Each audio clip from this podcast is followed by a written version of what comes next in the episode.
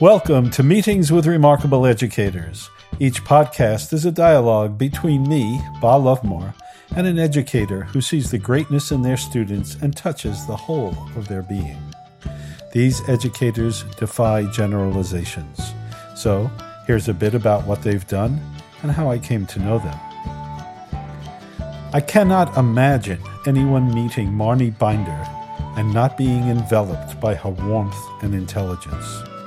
I knew most of her work with art, children, and spirituality, but was delightfully surprised and engaged by her presence, her loving energy that radiated in each moment of our time together. I felt joy just meeting her.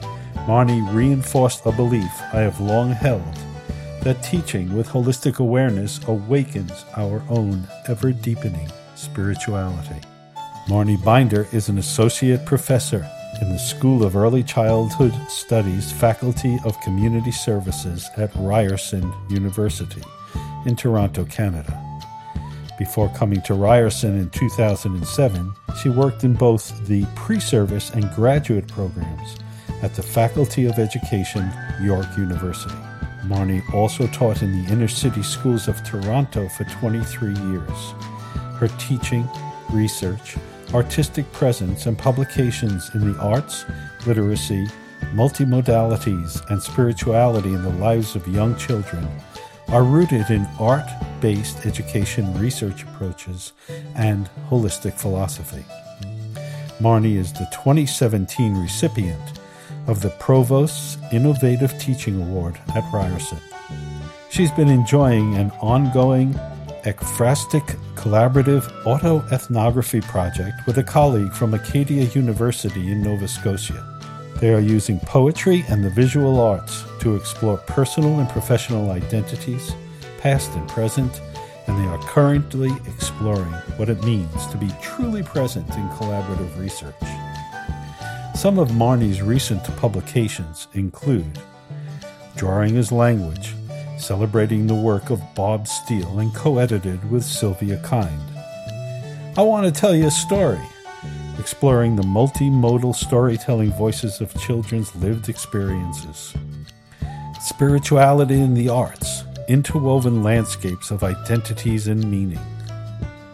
And Marni can be reached at mbinder at Ryerson, that's R Y E R S O N dot C A and further information is on her website www.ryerson.ca slash ECS slash faculty slash Marni Binder. Tell me about your passion. Tell me about what makes you do this. It can't be tremendous financial reward. it's cer- certainly it can't be a lot of social great feedback. I mean, most of us don't get a whole lot of really good feedback from the world. Well, I think I have to go back in time a little bit because I have two careers. I had I'm in my second career. So the first career was teaching in the inner city schools of Toronto for over 23 years, and then I made the shift into the academy. But when I was teaching in the inner city of Toronto, um, during that time, I did a master's and I, I started to, I did my doctorate. It was during the time that I did my master's work that I started to kind of question my practice more. And I had been teaching for over, I'd been, hadn't been back to university for 26 years. I'd been teaching for a fair bit of time.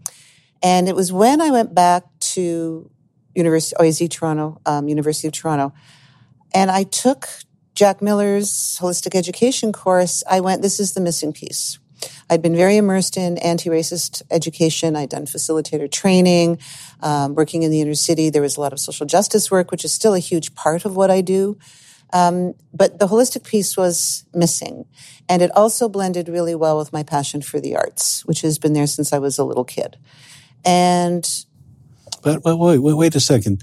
What do you mean it was missing for so many um, uh, progressive educators, social justice is the all in everything. And to be able to teach in that field is often spoke about as uh, spoken of as self satisfying. And yet you're saying there was a piece missing. What was what missing? was the holistic piece? It was looking at, you know, because I mean, especially in early childhood or in the primary grades, um, everyone, you know, banters the word, you know, this is holistic, this is the whole child. They use the W, which is nice.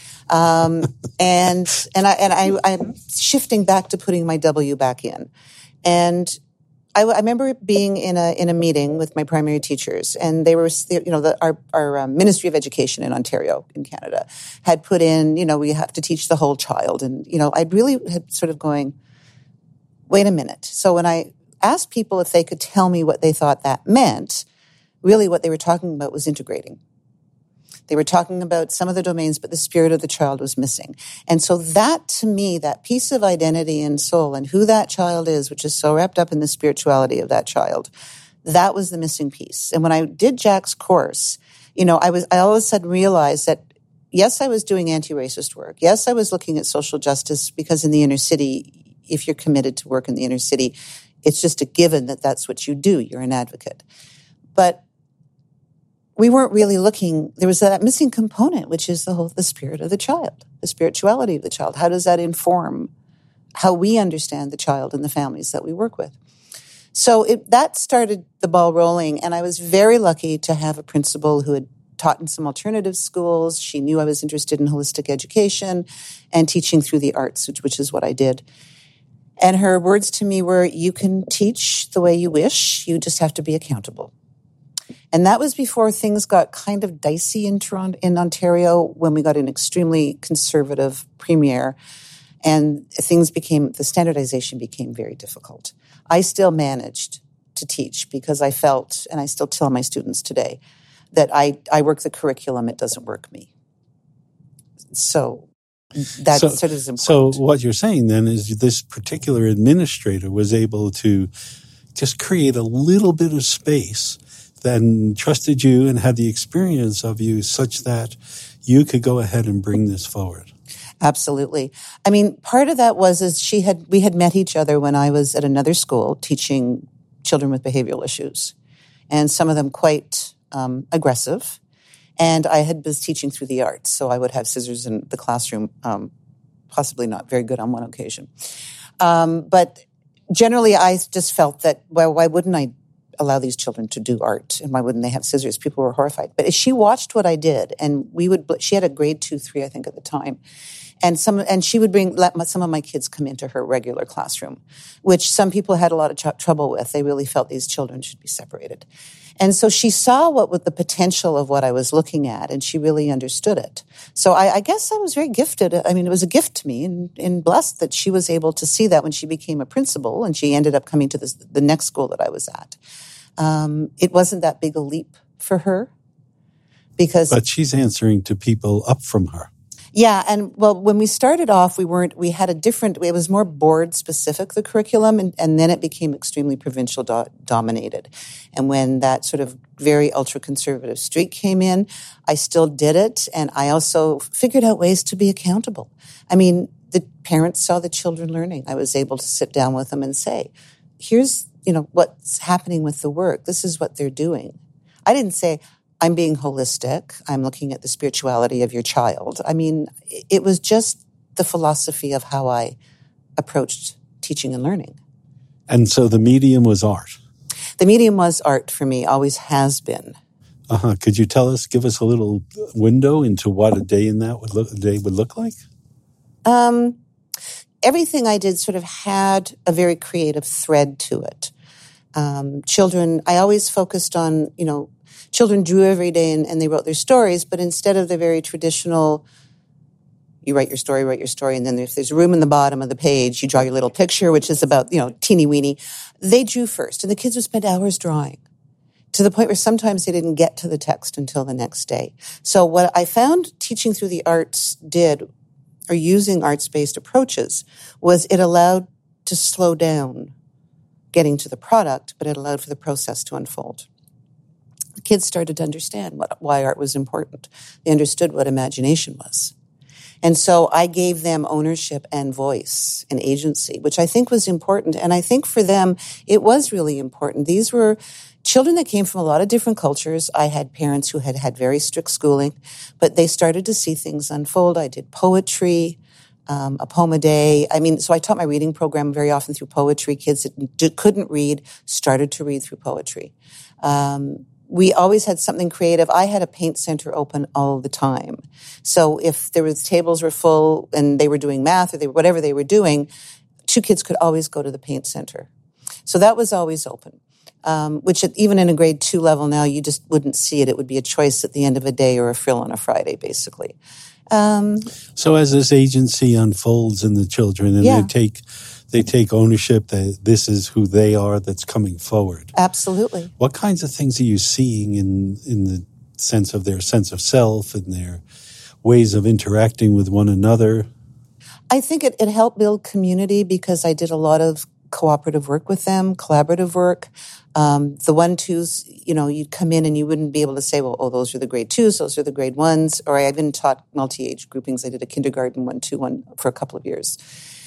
You you just saw, actually, one of my student teachers asked me when he after a day in my classroom one time with kindergarten because he said, "Could you explain this organized chaos to me?" Which I thought was one of the best compliments I think I've ever had for, from my teaching. And for me, it was the fact that it was organized. I knew what every child was doing. I could see what was happening. And some of them were very challenging. But what started to happen is there started to be, I keep thinking of Josette's comments in the workshop earlier, the issue of trust building in relationships. You have been talking about natural learning relationships for years.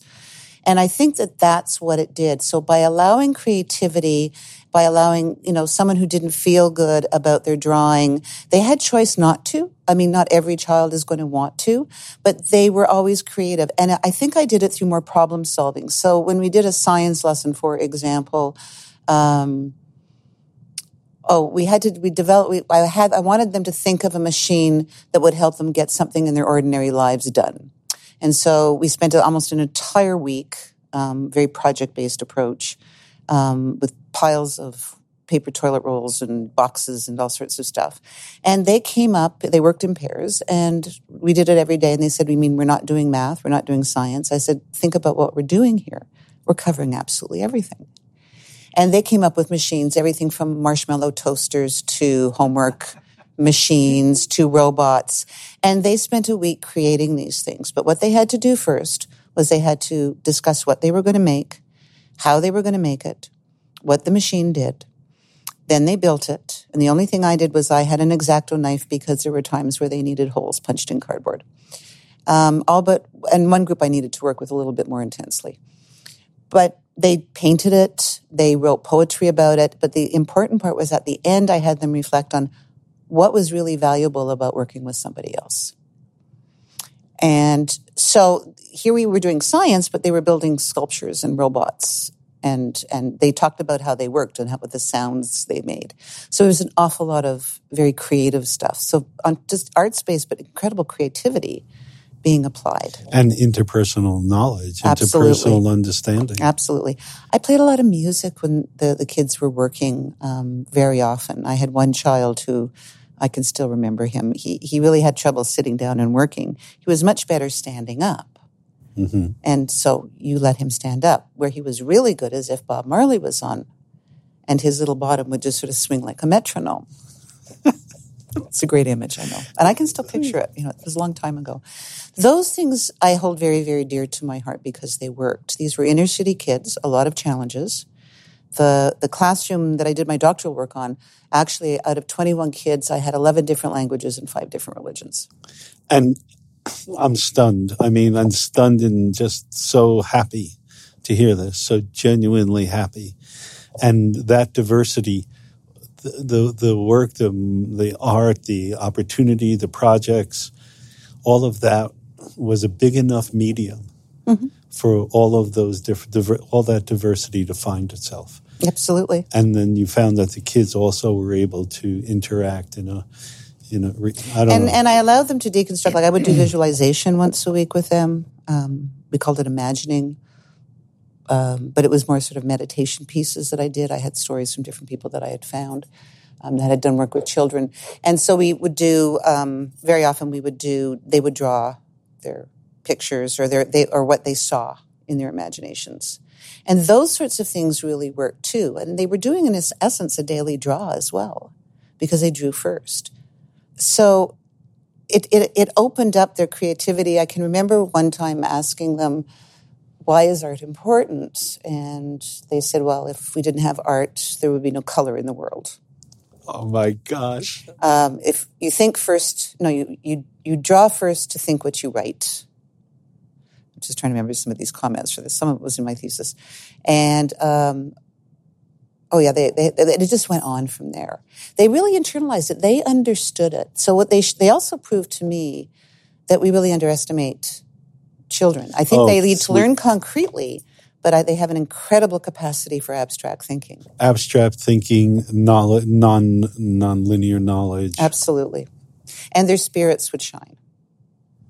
What's happening for you while you're exploring this? What's I mean, you spent 23 years maybe not totally traditional, but in a mostly traditional environment.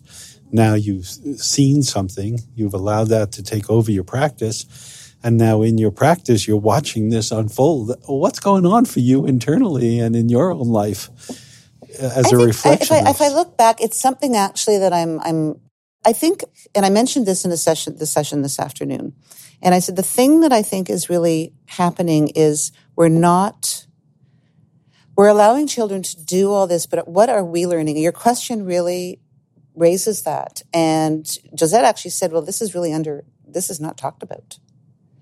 Here's all these holistic educators. We're talking about our practice, what's happening, how do we handle it through holistic education? What are we actually learning from the children that's informed us? what changes in us? What changes in us? So, what I'm looking at, I'm looking back at my teaching, but I'm looking back at some of the research I did when I went into Ryerson. Um, which is very arts based. It's some a lot of it working with children, and also the fact that I've sort of returned to doing some of my own work. I'm not a trained artist, but I'm doing my own work and working with a, a colleague in Nova Scotia who does poetry, and we're doing this very incredible sort of I would almost call it collaborative autoethnography, a, ekphrastic kind of work together, exploring our coming into the academy as a second career, what influenced us as young kids, and sort of now how are we taking that and working with each other collaboratively and why is it important to work collaboratively in the academy? Because generally speaking you're seeing it but i think everything i think things are quite siloed still. That's the other beauty of the group the holistic work. So i mean i look back on that and to me i mean I can I can just I can remember the stories as if it was yesterday. I can still see the kids sitting in the classroom. It was a gift. It was a gift that helped me grow and understand the mystery, the awe and wonder, the um, learning that mistakes were okay, taking risks with my own teaching because they allowed me to. And in taking risks with your own teaching, one of the one of I think I heard earlier that more and more you turned it over to them and you were more sort of the rudder in the ship rather than the wind in the sails. Yes, I mean I had responsibilities, and when the new curriculum came in, um, I had to sort of there were things I, I had no option to do, and I had to, but I always tried to re- return back to that sort of authenticity or that truth. I guess is the only way I can put it. And I think I've brought that to my teaching of the students at Ryerson, or I try very hard to bring those principles in. It's even, I find it, it's almost even harder at the university level because they're so mark driven, they're so competitive. If I don't do well, I can't get into the faculty of educations or I can't pursue this career. Um, some of them are not going to be A students in their undergrad, which I relate to because I, wa- I wasn't. It wasn't until grad school, going through to the end of my master's, where all of a sudden A's appeared. And then I went through the doctoral studies and I found, I found where I needed to be. But it was 26 years later from the undergrad. So I think that allowing for process for children to work in the schools, I had to sort of look at my own process. And was I pushing myself too fast, too soon, too quick? It's teaching story time. Briefly, teaching stories invite us to see the world with a new perspective, often featuring a wise person, a wise fool, or a trickster animal. They can be humorous and often have many shades of meaning shining throughout the story. I have told teaching stories for the past 40 years, and I love them, and I have to tell you, each time I tell one, I learn much more myself. Where the wise fool lived, there was a custom. Each year, the king had a parade, and if you caught the king's eye, he had to grant you a boon. Well, one year, The parade was ongoing, and the king was going along in his chariot when the wise fool jumped out of the crowd, jumped onto the king's chariot, and looked him right in the eye.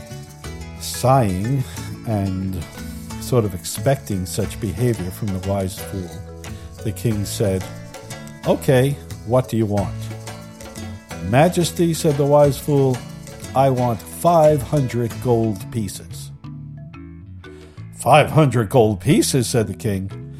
That's quite a lot. Um, you're a religious man. Ask God.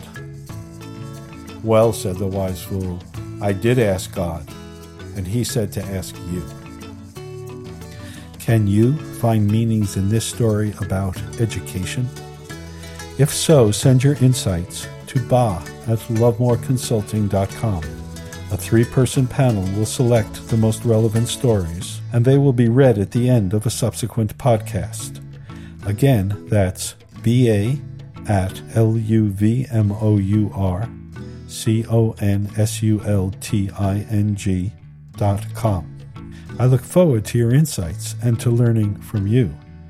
Those insights selected will receive a copy of the award winning book so valuable for parents and educators Grow Together Parenting as a Path to Well Being, Wisdom, and Joy by Dr. Josette Luvmour. Yes, we have the same last name, and we are married, and we have been working together in holistic education for more than 30 years. But that's not the reason I offer this book. Check out her many accolades and the book reviews on our website, luvmourconsulting.com. I have to ask you a question. Um, I, I can't remember the exact date, but an early international holistic conference was in Guadalajara. It was a wonderful yes, with conference. Ramon, with um, Ramon? yes, and yeah, And um, I gave, a, I, I talked to the whole assembly there. And my, the point of my comments was that from the point of a spiritual, not enlightenment, but awakening or um, deepening, that holistic education for the teacher had all that we needed. And that um, really, if we did it all, all the way through, that that itself is a practice. yes, I think, uh, yeah, Well, it wasn't. It was. It was w- w- widely accepted there, but there was a lot of opposition to it. Um, that we had to go outside the classroom to um, to develop uh, our sense of relationship, for example, before we could bring it into the classroom.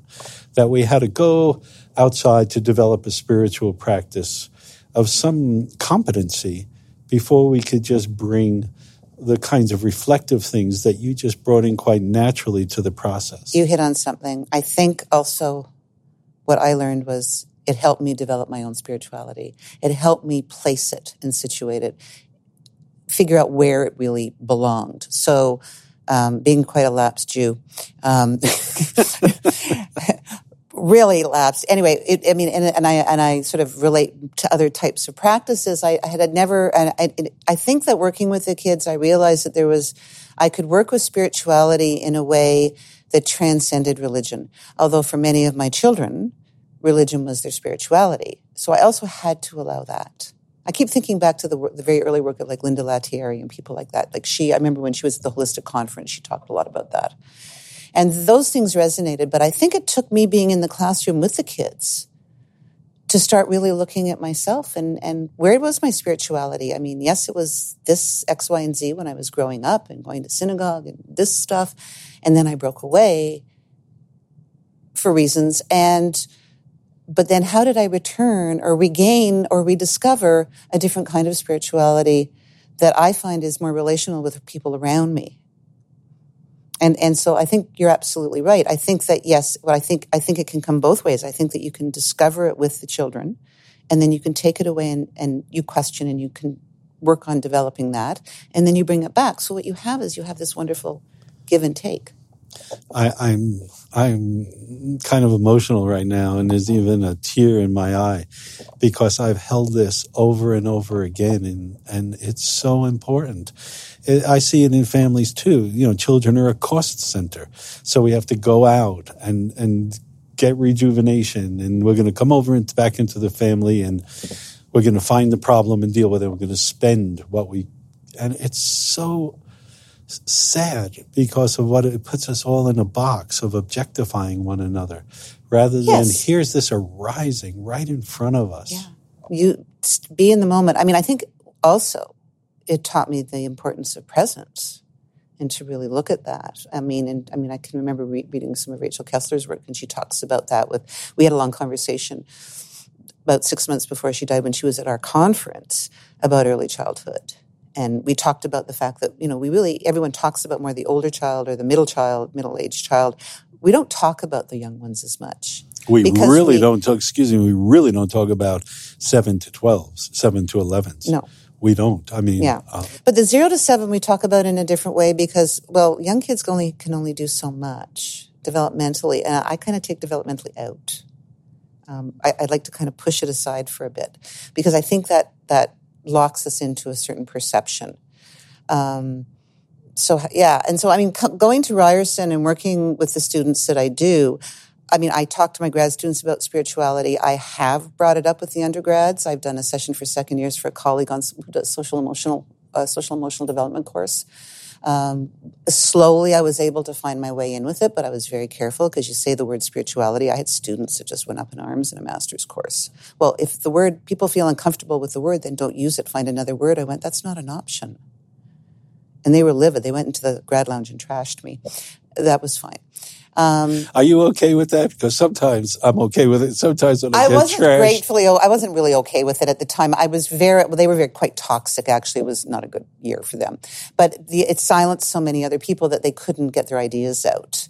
And what it was was it was an article on spiritual literacy that I had written based on some stuff I had done from my thesis, and I was basing my spiritual literacy definition and and and what I believed on the Brussat's definition of spiritual literacy, which was just basically understanding the texts of our own experiences.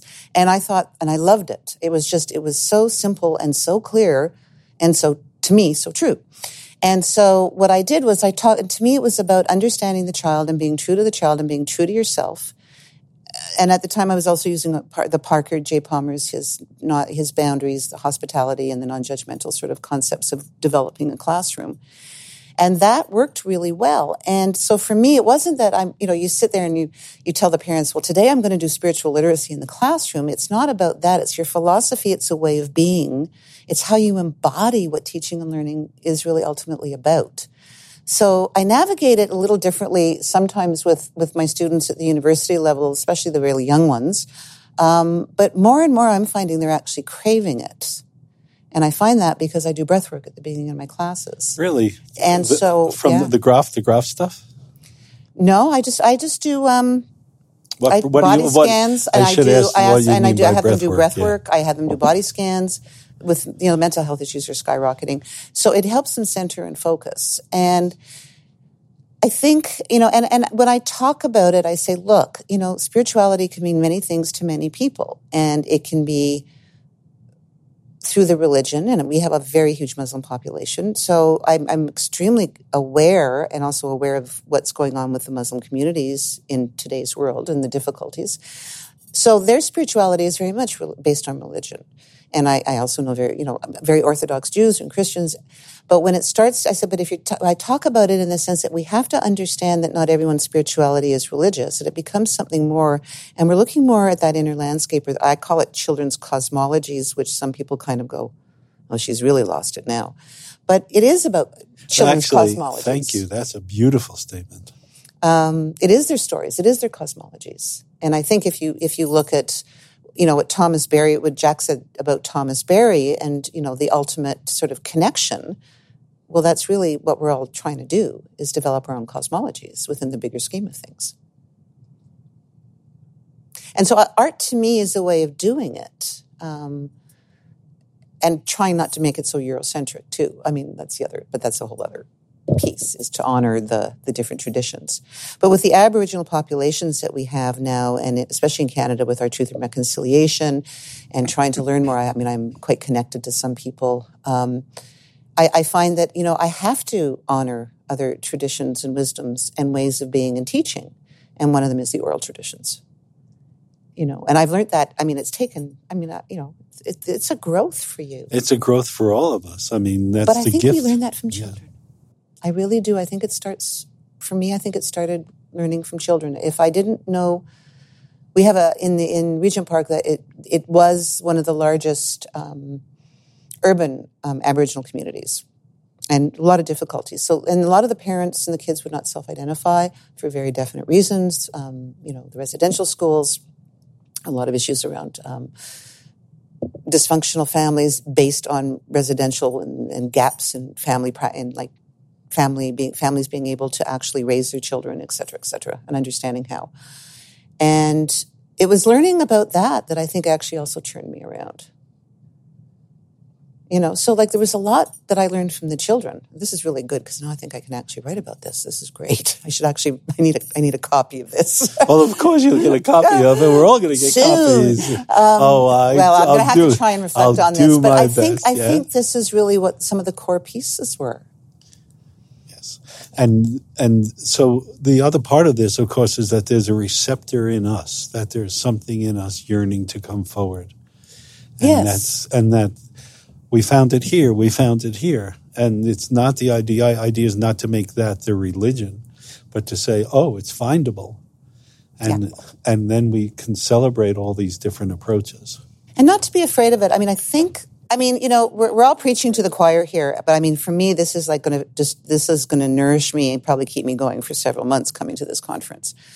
But um, I think the other thing is, I, I, I think that when I look at professional, personal professional practice, I think so often, and it is a risk when you when you you sort of uh, remove the um, facade of professionalism.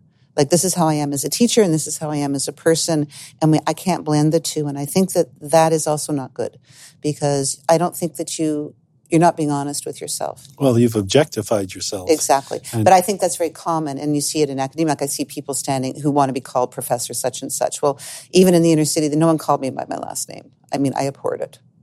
And I, I won't allow it. There's certain cultures that until the students have, after they've had me, they'll call me by my first name, and that's fine.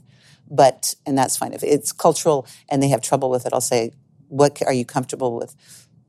Dr. Marini or Professor Marini?" And I said, okay, that's fine. You know, they did, they have to put the formality in but I think that, you know, for me, someone said, well, it's an element of respect. And I thought, well, no, respect is earned. It doesn't come with my title. I don't use it either. I You I'm- know. Yes. And so for me, that was the other thing. I mean, there were times where, you know, I, I felt like I was just one of, I was a peer with the kids, which is kind of a scary thought in some ways.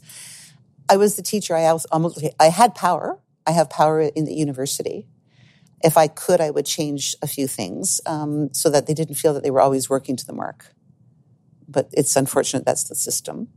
But while I have them there, maybe I can build their capacity I mean, in a it- different way. It just sounds in a very natural way what Bateson and Buber were talking about. That relationship is about a space between. Yeah.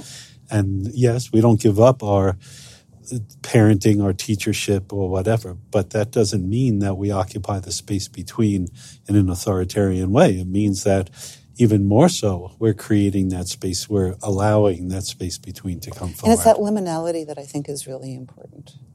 Say what you mean by that. Liminality. Well, because uh, Four Arrows this morning was taught. He and I were talking, and I'm a big guy in rites of passage. I've done lots of them, and um, he talks about trance states as necessary for education to truly unfold. yeah, I know, I know his. I'm very, very. I'm, I know Yeah. his work well. Sure. So, so that when you say liminality, are we? Is that the field that we're in? It, it can be, but you're talking about the spaces in between. And I know when I talk about my art and spirituality, and I and I wrote a piece on spirituality in the arts for Mary for anyway for a, a book on um, spirituality across the disciplines. Um, and it was a hard chapter to write because I couldn't use education. they wanted me to write about the arts, and so it was a challenge, and I ended up bringing people that I know that do it in education, do arts based education, like Celeste Snowber and um, some other people that, that, that work with arts based education research or arts based research. But one of the things I, I, talk about is that liminality. It is it's that space in between where you're allowed to just sort of sit and be. Uh, and maybe it is what you're talking about. Maybe it's very similar that space in between that that Buber talks about. I had never really explored it like that, but it could be. But it's that third space. It's that other space that sometimes we don't allow just to to be there, where you're sort of in between and you, you're sort of there for a bit. You're hanging before things progress or shift. So, Marni, we I could go on forever. I know. And you could too, and Sam's And waiting outside. yeah. But is there anything you'd like to leave? In other words, people are listening. What do you want to leave us with? I think the thing that I'm thinking about a lot lately is there's so many of us around. We're all, I mean, it's wonderful when we see each other at these conferences, but how do we start nurturing the next generation to sort of take this up and start moving forward with it? Because the reality for me is we're not all, I mean, it's not, we're not dying off anytime soon. That's not what I mean. But the thing is, you know, we're not going to be coming to these conferences all the time anymore. There's going to come a point where we don't or we can't. Who's going to be, how do we foster to keep things going or to keep the the ideas of holistic education alive. And I'm seeing it from these educators that are around this area, but I can also see the challenges that they're having. And in the current climate, Oh, the challenges have absolutely. become more but I think there's something happening. I'm not sure what it is, but there is something happening. Whether it's what Four Arrows is talking about is this importance of a worldview of indigeneity, returning to this sort of understanding of ancient wisdom. I think people get nervous about it. I also think people think it's a little new agey sometimes too, which is the other problem we have in holistic at, at times. I think I just want people to understand that you know they that they can enter in at any point. That it's not something that's going to come immediate. That it's not something that has a recipe. Or you know, you, you read Jack's book and you can become a holistic educator. It's something that you actually have to start really internalizing. And in order to do that, I think you have to really question who you are. And it may be you know, who you are at 23 or who you are at 40 or 60 or whatever, you're going to just continue growing and you're going to be redefining and rethinking what these essentials actually mean to you and how they've, you know, and then how does that impact or how do you enter into the space of teaching and learning with children or people at a university level? And I think we just have to keep that, you know, remember that authenticity, organic approaches, and truth are really important. Well, thank you for doing the podcast, but You're also thank you for your work and your care. It's very meaningful. And thank you. Meetings with Remarkable Educators is a production of Luvmour Consulting 2 LLC. Copyright Ba and Josette Luvmour 2018. Our sound engineer, Dimitri Young. Our webmaster, Nathan Young. And our all important media maven, Cleo Young. All podcasts are transcribed with show notes and can be found at luvmourconsulting.com slash podcasts. Please visit us on Patreon at patreon.com slash remarkable educators to help us reach more listeners and to invite more remarkable educators to engage us with their inspiring work and ideas in holistic education. Ba and Josette Luvmour would also like to thank Self Design Graduate Institute. We teach there, and at Self Design, we nurture each learner's ability to explore inner and outer worlds and discover his or her own deep understanding and vision. Go to the SDGI website and see for yourself. That's www.selfdesigninstitute.org. This is Ba Luvmour, reminding you that holistic relationships with children leads to joy and self-knowledge with the adults in their lives. With respect for you and for children everywhere. See you next time.